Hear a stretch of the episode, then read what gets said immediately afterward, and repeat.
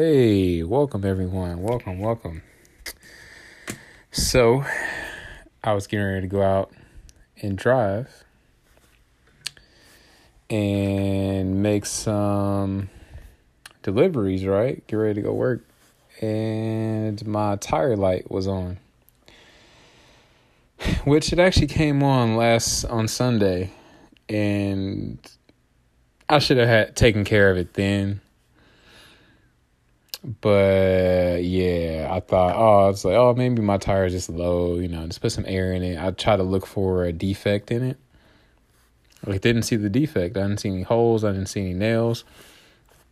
So I just aired it up and I said, all right, this is, I was risking it. So I went, yeah, Monday, all of Sunday, all of Monday, Tuesday, Wednesday, Thursday, Friday.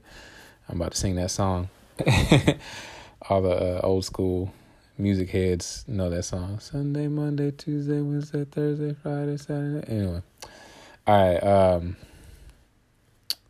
Yeah, sorry, I got distracted. Uh But uh yeah, over all those days and I risked it. Risked risked it. And praise the Lord I didn't get a flat tire. Thank God the whole time.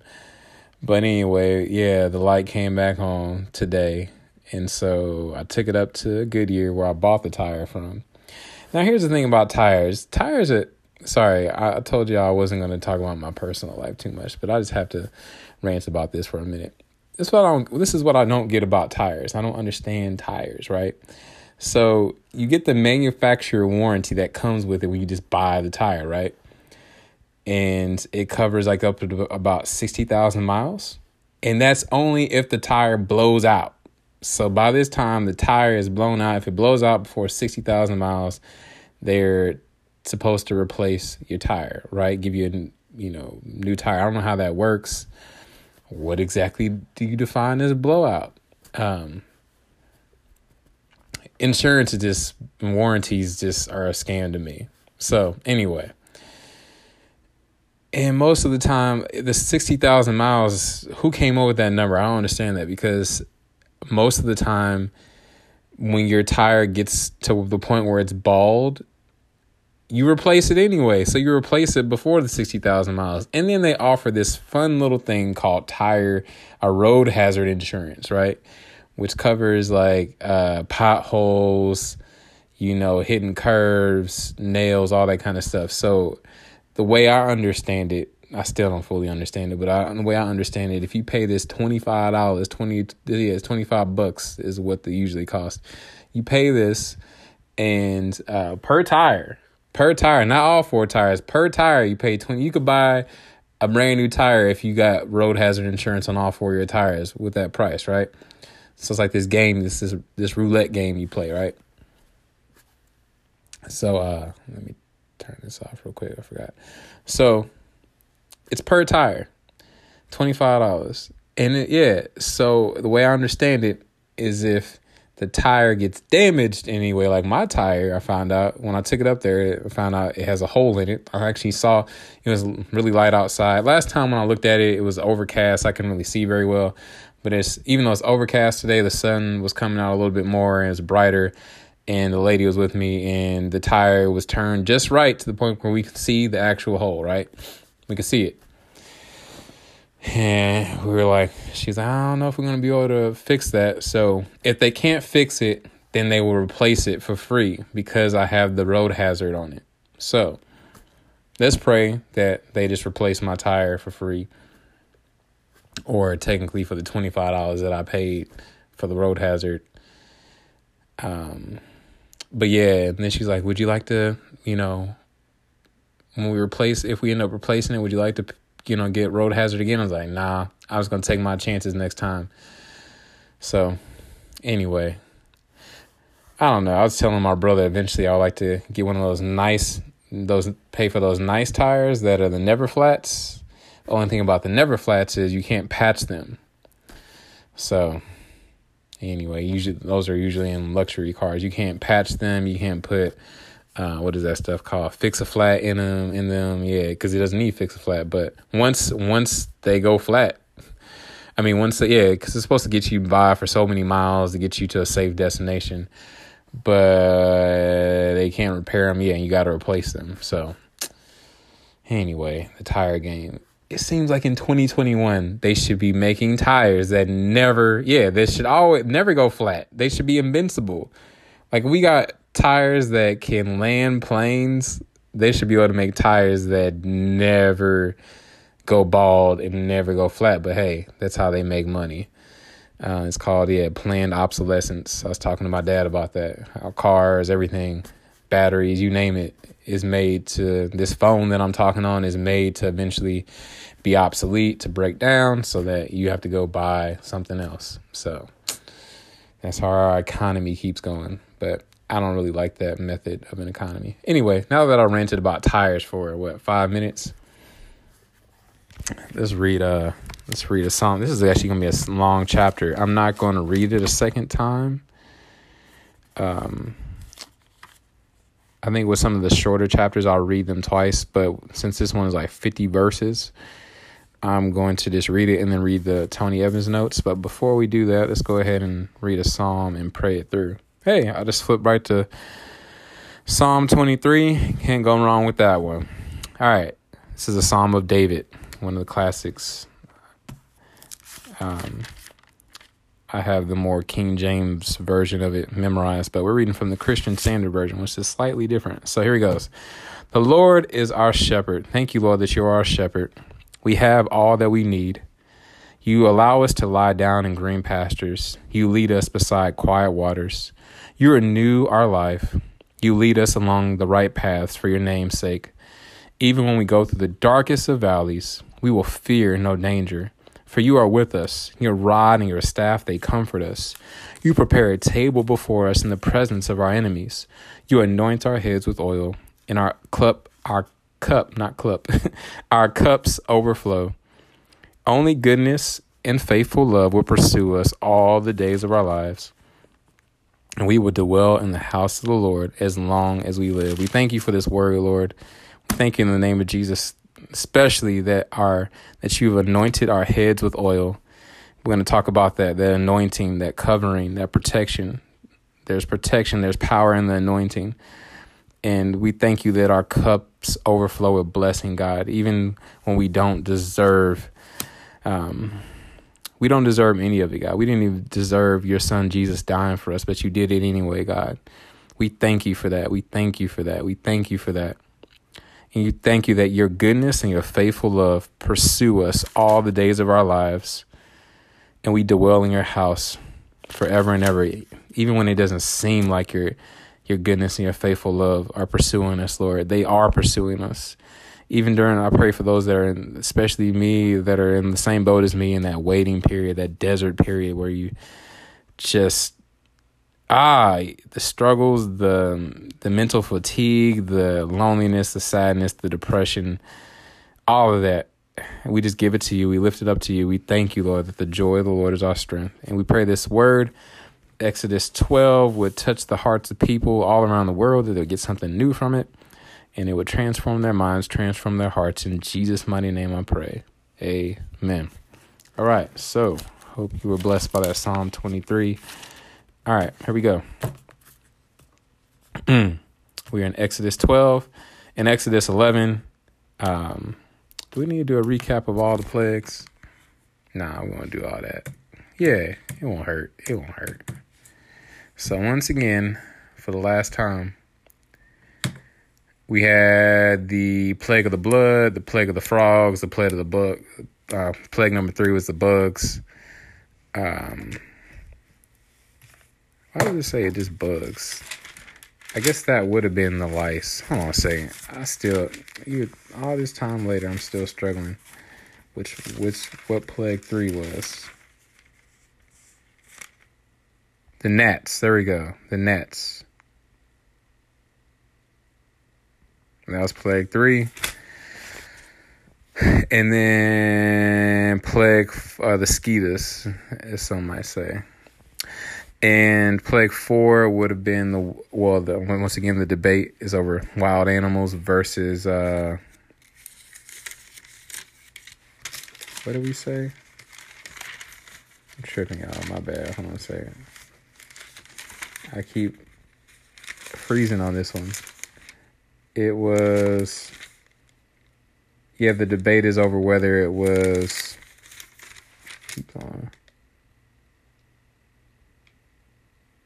Where is it? Four? Plague four. The four, yeah, the swarm of flies. There we go. Flies, flies, flies. Flies or wild animals, wild beasts. Once again, I still need to read that article about that. I'm gonna do it. I'm gonna read it. I promise. And then I don't know if I'll be able to share it on here, but I'll probably will write. Eventually, I'm gonna start writing blog posts. So I'll just write some type of blog post or a medium post about that. And then plague number five was pestilence. Um, or uh, death of the livestock. Um, plague number six was the boils on all the people's bodies. Plague number seven was the hail storm. And then plague number eight was the locust. Plague number nine was darkness or turn off the light. The lights were turned off in all the all over Egypt, except for where the Israelites were in the land of Goshen. And then plague number 10 is the death of the firstborn, which we introduced in Exodus 11. But he was saying that he was going to do that, but he doesn't actually do it yet. So now we're going to actually hear the details in Exodus 12 of the plague of the Passover, the death, the death of the firstborn, and the how. Yeah, just just just just follow with me, just ride with me. Here we go. The Lord said to Moses, He has Exodus 12, instructions for the Passover. Once again, I'm reading from the Christian Standard Version Bible, the Tony Evans Study Bible. So here we go. The Lord said to Moses and Aaron in the land of Egypt, This month is to beginning is the beginning of months for you. It is the first let me go back. All right. The Lord said to Moses and Aaron in the land of Egypt, This month is to be the beginning of months for you. It is the first month of your year. Tell the whole community of Israel that on the tenth day of this month they must each select an animal of the flock according to their father's families, one animal per family. If the household is too small for a whole animal, that person and the neighbor nearest his house are to select one based on the combined number of people. You should apportion the animal according to what each will eat. You must have an unblemished animal, a year old male. You must take it from either the sheep or the goats. You are to keep it until the fourteenth day of this month. Then the whole assembly of the community of Israel will slaughter the animals at twilight. Unblemished. Hmm. All right. All right. Verse 7. They must take some of the blood and put it on the two doorposts and the lintel of the houses, the houses where they eat them. They are to eat the meat that night. They should eat it roasted over the fire along with unleavened bread and bitter herbs. Do not eat any of it raw or cooked in boiling water, but only roasted over fire. Its head as well as its legs and inner organs, you must leave, not leave any of it until morning. Any part of it left until morning you must burn. Here is how you must eat it. You must be dressed for travel, your sandals on your feet, and your staff in your hand. You are to eat it in a hurry. It is the Lord's Passover. Verse 12 I will pass through the land of Egypt on that night and strike every firstborn male in the land of Egypt, both people and animals. Uh, animals. I am the Lord. I will execute judgments against all the gods of Egypt. The blood on the houses where you are staying with will be a distinguishing mark for you. When I see the blood, I will pass over you. No plague will be among you to destroy you when I strike the land of Egypt. This is the this is to be a memorial for you, and you must celebrate it as a festival to the Lord.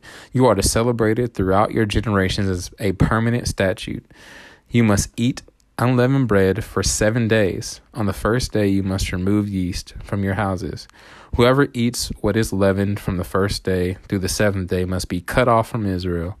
You are to hold a sacred assembly on the first day and, and another sacred assembly on the seventh day. No work may be done on those days except for preparing what people need to eat. You may do only that. You are to observe the festival of unleavened bread because on this very day I brought your military divisions out of the land of Egypt.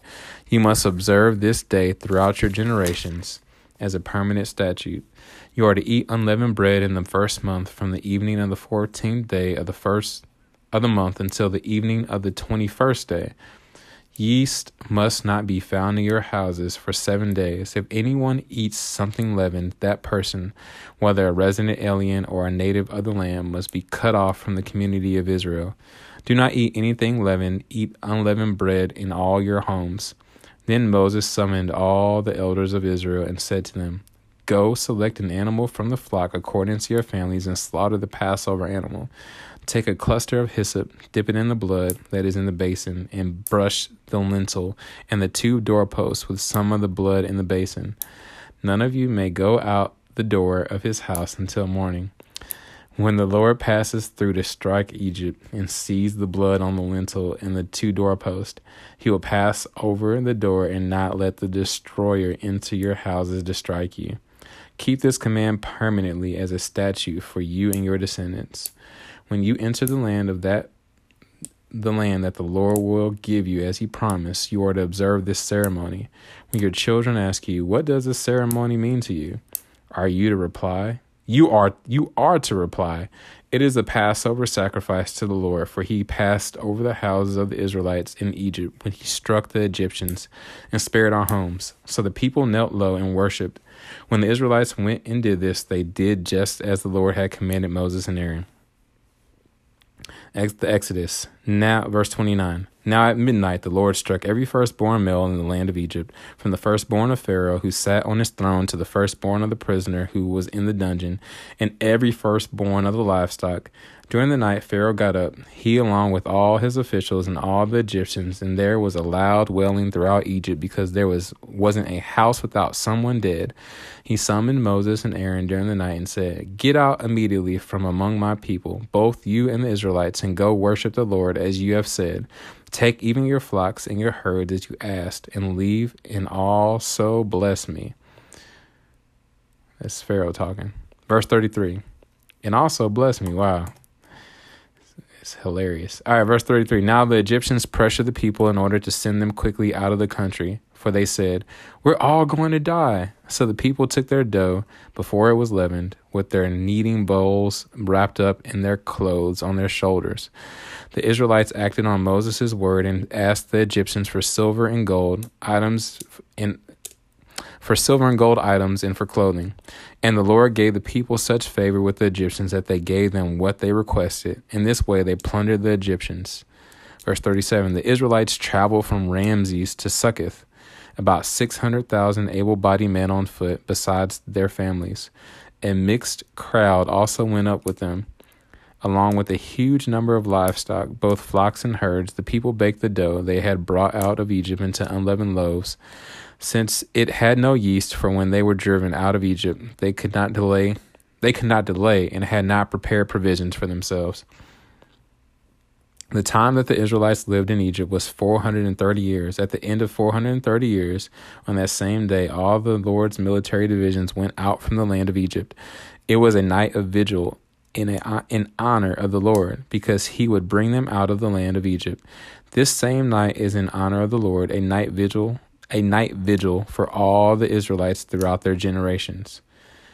Passover instruction, verse 43. The Lord said to Moses and Aaron, This is the statute of the Passover. No foreigner may eat it, but any slave, any slave a man has purchased may eat it, after you have circumcised him.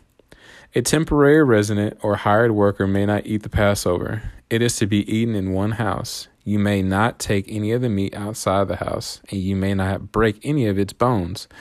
The whole community of Israel must celebrate it. If an alien resides among you and wants to observe the Lord's Passover, every male in his household must be circumcised, and then he may participate.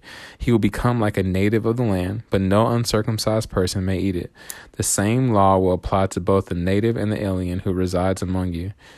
Then all the Israelites did this. They did just as the Lord had commanded Moses and Aaron. On that same day, the Lord, the Lord brought the Israelites out of the land of Egypt according to their military divisions. Wow.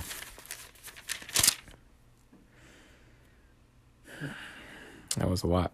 All right, here we go. We're going to read these notes down here. The name Passover arises from the fact that the Lord would pass through the land and strike every firstborn male, but he would pass over homes bearing the blood. Passover foreshadowed the coming of the Lord Jesus and his atoning death. To make sure his followers didn't miss the connection, Paul told the church, Christ, our Passover lamb, has been sacrificed. That's in 1 Corinthians 5 7. It was through the events of the first Passover that Israel was set free from slavery. Through placing faith in Christ's substitutionary death, we likewise are set free from slavery to sin. That's from you can read Romans 6, 17, 18 that clarifies that some more.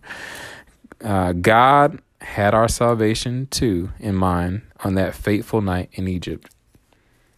This is the beauty of the Bible in that as you chew on it, you see all the connect all these dots and this is all a foreshadowing just it all like just when the bible like just when you just read things and it seems insignificant or it seems significant in just that time i'm sure this, this is what i'm trying to say.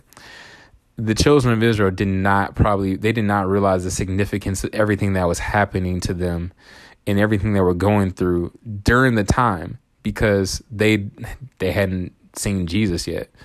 I don't even think jesus had been prophesied yet. Yeah they didn't even know anything about jesus yet right um, I don't think up until this point, yeah, he hasn't been prophesied about yet. So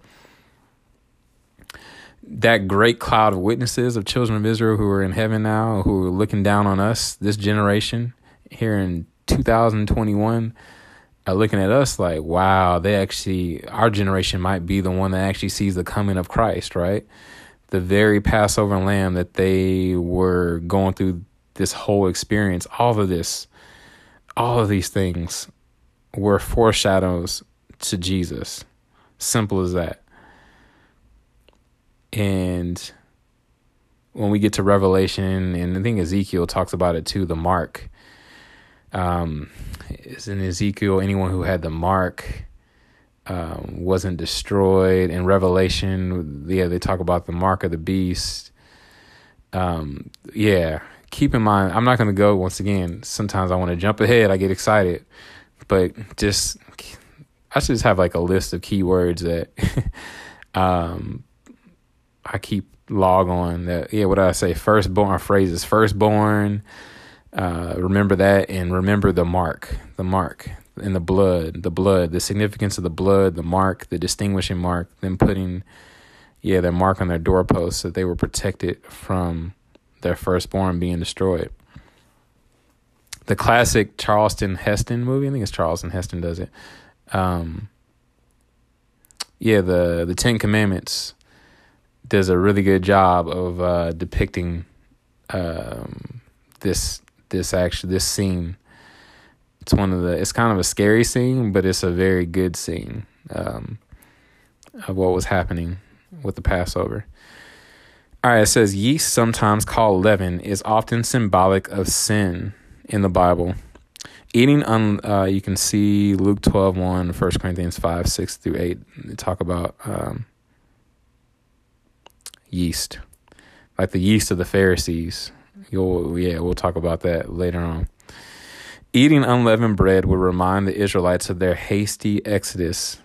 There, so every time they ate, every time the Jews practice, um, they keep Passover. My actually came from a home my family personally didn't do it, but my grandmother and my grandfather on both sides of my family, the grandfathers, they kept the Sabbath and they kept the path. They did the Passover.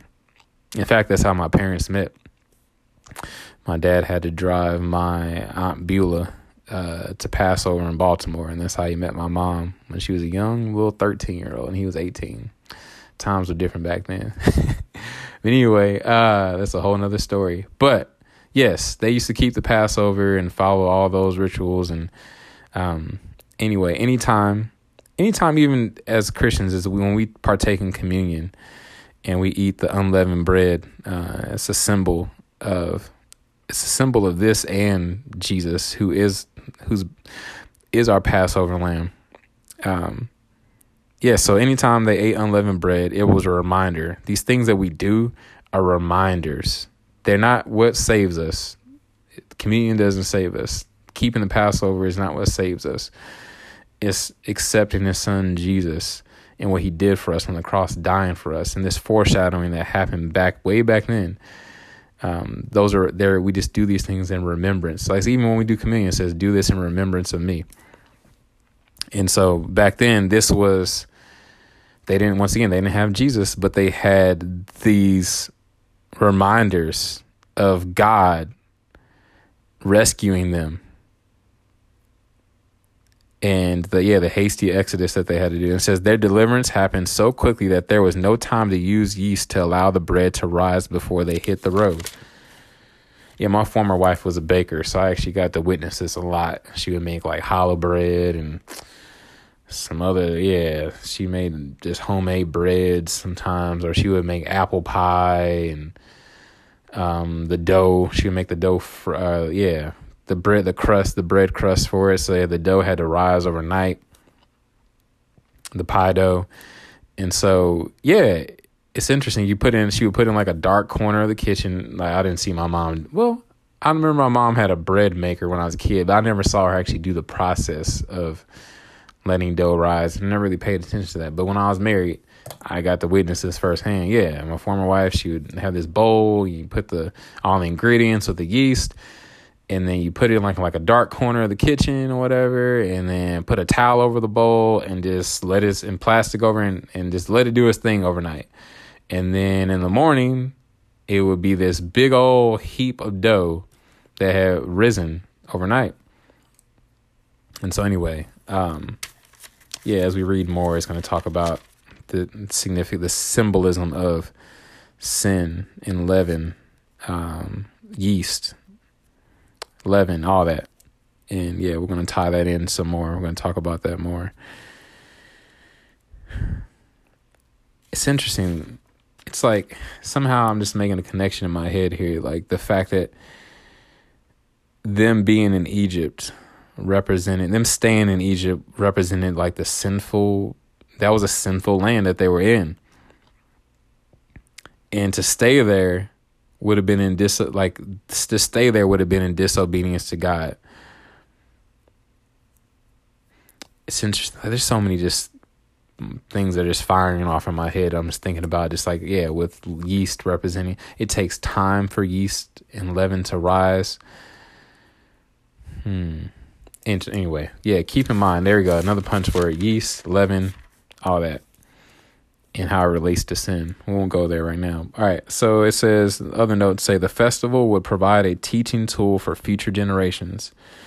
When Jewish children asked their parents the meaning of Passover, the parents were to explain how God had judged Egypt and delivered his people. That's probably the, one of the biggest things I think. I'm trying to think. In the Christian church right now, we have gotten away from a lot of our traditions and in to not come across as religious or you know ritualistic legalistic. A lot of the modern day free evangelical churches have gotten away from a lot of the rituals. So yeah i th- I think that it's kind of a detriment to the the next generation. They don't. That's the one thing I do. Even though, yeah, my grandpa's church on both sides could would have had a lot of legalism, legalism in it. That tradition, something about it. There's something beautiful about it. Just seeing them, the way they don't have instruments, the instruments of their voices. Um, they don't even have tambourines or you know pianos or whatever. They have a shepherd boy and the way they dress and they march around the church. There's like this pride that comes with it. Like when you tell your children, like, this is why we do this. This is why we do that. This is why we pray this way. This is why, because this is significance of what God did for us. And it ties back for gener- thousands of generations. You're part of this grand history. And I think a lot of times that's missing from the modern day church is like knowing where you come from and why we do the things that we do. I think the Jews do have an advantage over us, and that is like they have this rich tradition and like the songs and the dancing and the the clapping and just the joy. I don't know. There's there's a dark side to it too, but anyway, um, I I there's this feeling like you're a part of something. Um, I don't know. So, and just yeah, passing those stories on. It gets lost. It's been lost in our generation. I feel like that's. I think it's a big reason why a lot of our generation doesn't really want to go to church because that balance of legalism versus like the traditions, knowing why we do the things that we do, and like embracing those traditions. So, and there's so much, there's so much deeper levels to this because you have ethnicity and you have there's so many layers to this. Like I know that's why like that's why it's so hard for some people to for a lot of uh, Muslims. I'm, I can not speak a whole lot on this because I'm not Muslim. I didn't grow up Muslim, and then the whole Islam is like this a part of your your not just your ethnicity, but it's also there's an ethnicity tied to it, and there's also like you're so steeped in it like to leave that religion is to basically deny everything that's that that's part of you and to deny all the traditions and the way you dress, the way you talk, the way you everything. So, and you lose your family. So, to walk away from that. So, anyway, I'm just keep reading these notes and I'm gonna close it out. So uh, it says Pharaoh had led his nation to cruelly enslave Israel and rebellious, rebelliously despise Israel's God. As a result, Egypt was drinking the cup of God's wrath. Hmm. It says, with women and children, the people of Israel would have numbered over 2 million. The mixed crowd indicates that non Israelites accompanied, accompanied them. Marriages to Egyptians, much like those of Joseph and Eleazar, would have produced dark skinned offspring such as Phinehas, as well as a merging of the bloodlines between Nubians and Semites. The Israelites' 430 years in Egypt had finally come to an end, just as the Lord had promised Abraham that they would. Mm, so, I really want to read more about that because, once again, I think I talked about this before when I brought up Phinehas earlier. Is growing up in church, just from the pictures that are in the movies, the cartoons, the handouts that you get, the you name the film, all the stuff that you're taught in church as a kid, the the puppet shows. You would think there was no black people in the Bible. I mean, I went to predominantly I've been to all types of churches, predominantly black churches, predominantly white churches, mixture churches, all that. But even in the black churches, you you don't get this sense that Jesus had had a tan at least. He had some brown in him, and that most of these people that we learn about in the Bible were brown. So, yeah, I need to read more about that, and uh, yeah, I'm interested in just going deeper into that at some point, but not right now. So this is something, yeah, on my own, and when I blog, like I said, I'll go deeper into some of these things. All right, lastly, it says the Israelites are not permitted to break any of the Passover sacrifices' bones. According to the New Testament, this was also fulfilled in Jesus Christ, the true Passover lamb. When Jesus was crucified, the soldiers did not break his legs. This is something I'm confused about. I've been I've thought about this a few different times, um, multiple times is if why do we why when we do communion do we when we say this we do this in remembrance yeah we uh when we when we when there's not the little wafer crackers but when it's like um even yeah even in like the movies it shows like jesus like was breaking the bread and handing parts of it out i don't know I guess I got to read that, read more about that because it's it's confusing when I think about it. It's like why are we breaking the bread, and it's supposed to be significant or symbolize. Isn't that symbolizing his body being broken for us? I've even heard that phrase before, but it says that none of his bones were broken. So I don't know. I need to read more about that. Uh, go once again. That's another deep dive subject. Um, yeah, because none of his bones were broken. And yeah, here we go. they were not allowed to break any of the Passover animals that they sacrificed, none of their bones, none of the lamb's bones, because it was a foreshadowing to Jesus' uh, being our Passover lamb. So this is deep. This is deep stuff. Like you could really spend an entire day researching and once again, I always say the Bible is simple enough for a child to understand, but complicated and complex enough for an adult to just get lost in the Bible for eternity. Um, yeah, that's why this is called Chew the Bible because you got to keep chewing on it, keep chewing on it. So, and it's good. That's the thing about chewing. When you chew something, you savor it you enjoy it. Like sometimes, have you ever eaten something that's so good? It's like I don't even want to swallow this. I want to, I want to enjoy every bite of this. Like yeah, that's the funny thing about eating is all it is is just it's like our taste buds play a funny trick on us. Like we're eating something and it's like yeah, it's these little momentary moments of joy. Whether you name whatever it is, the apple pie, the cheesecake, the steak the shrimp, whatever you enjoy, the yeah, the gumbo. You name the food. I'm making some of y'all hungry. You name the food and it's like good for a moment, but all it is is supposed to just food is just supposed to supposed to nourish you.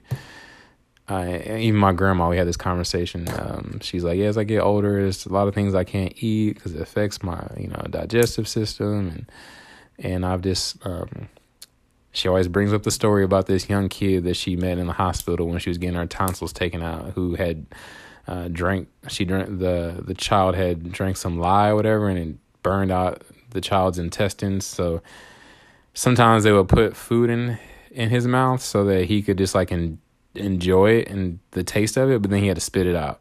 Everything that he um, ate had to be like fed through him in a tube, a liquid tube or something like that just to nourish his body. So anyway, where's I going with that?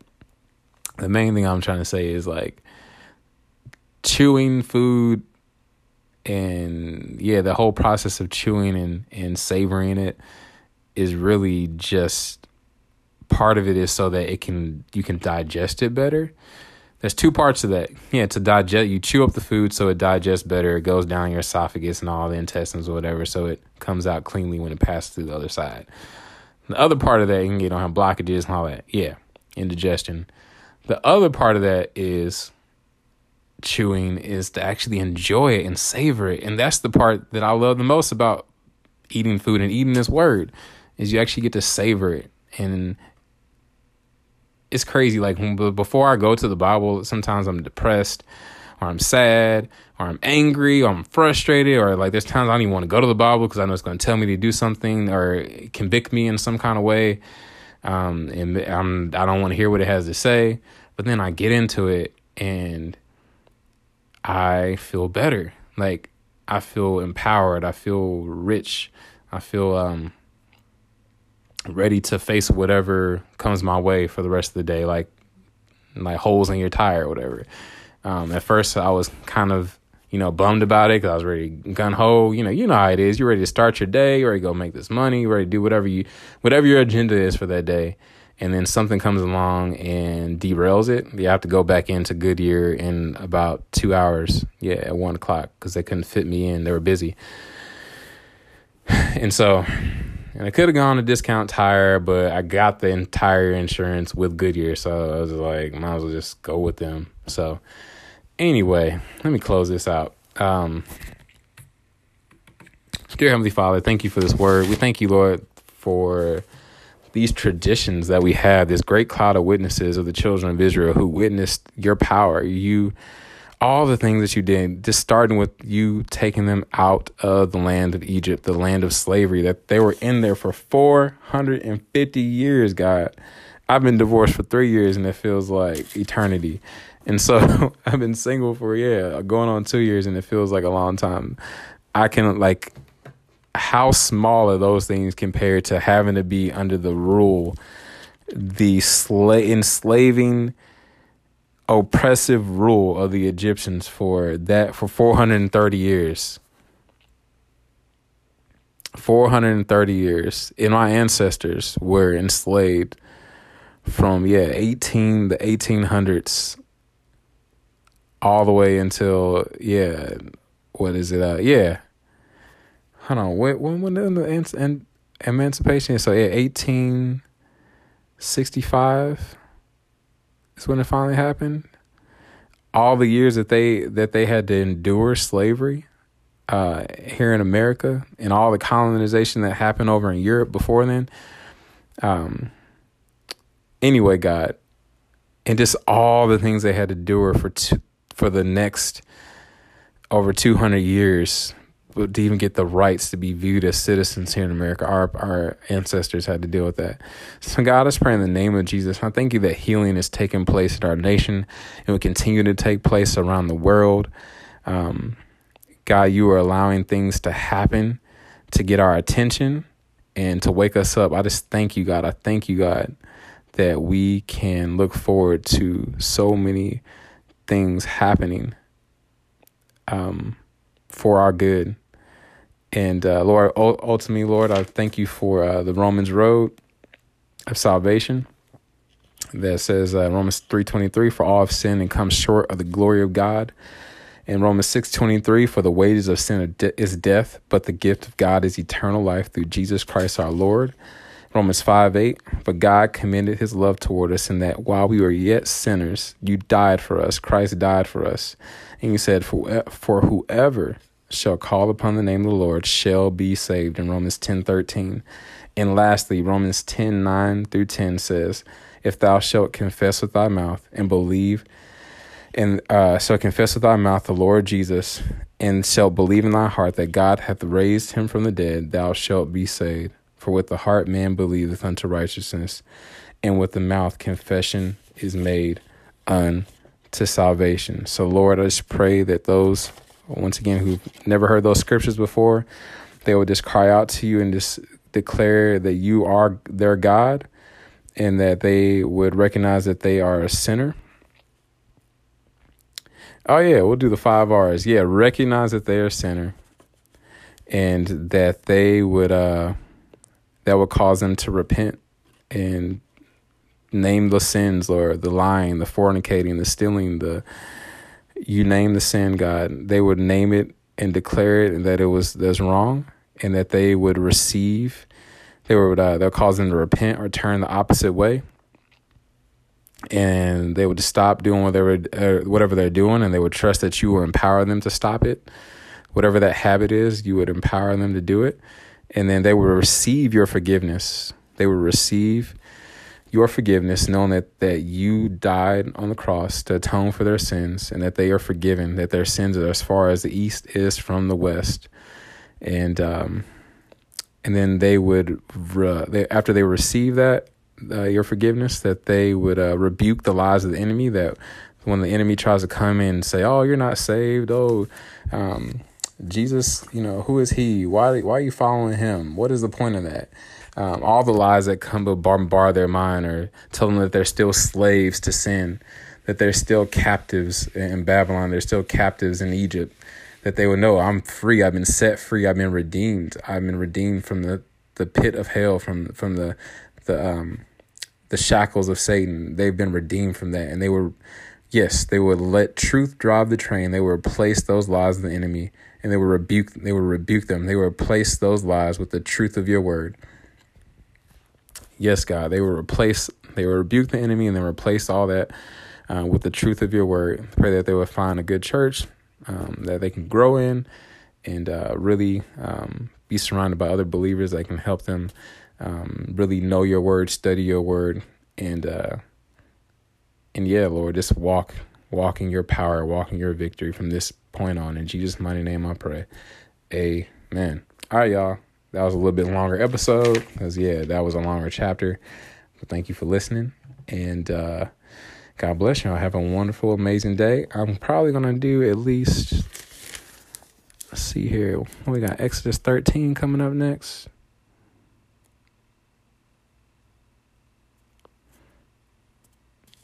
yeah, On Exodus 13. Yeah, we're gonna go ahead and do one more episode before I prepare to, and that'll be much shorter, only 22 verses. Yeah, we'll do that before I prepare to go to back to Goodyear to get this ta- this tire situation figured out. So, anyway, God bless y'all. Have a wonderful day, and I'll be back in five minutes or less. Yes. Jesus, praise the Lord. Yes, God. Hallelujah, God. Yes. We don't want no devils in the house, God. Yes, We Lord. want the Lord. Yes, and that's Jesus. it, Yes,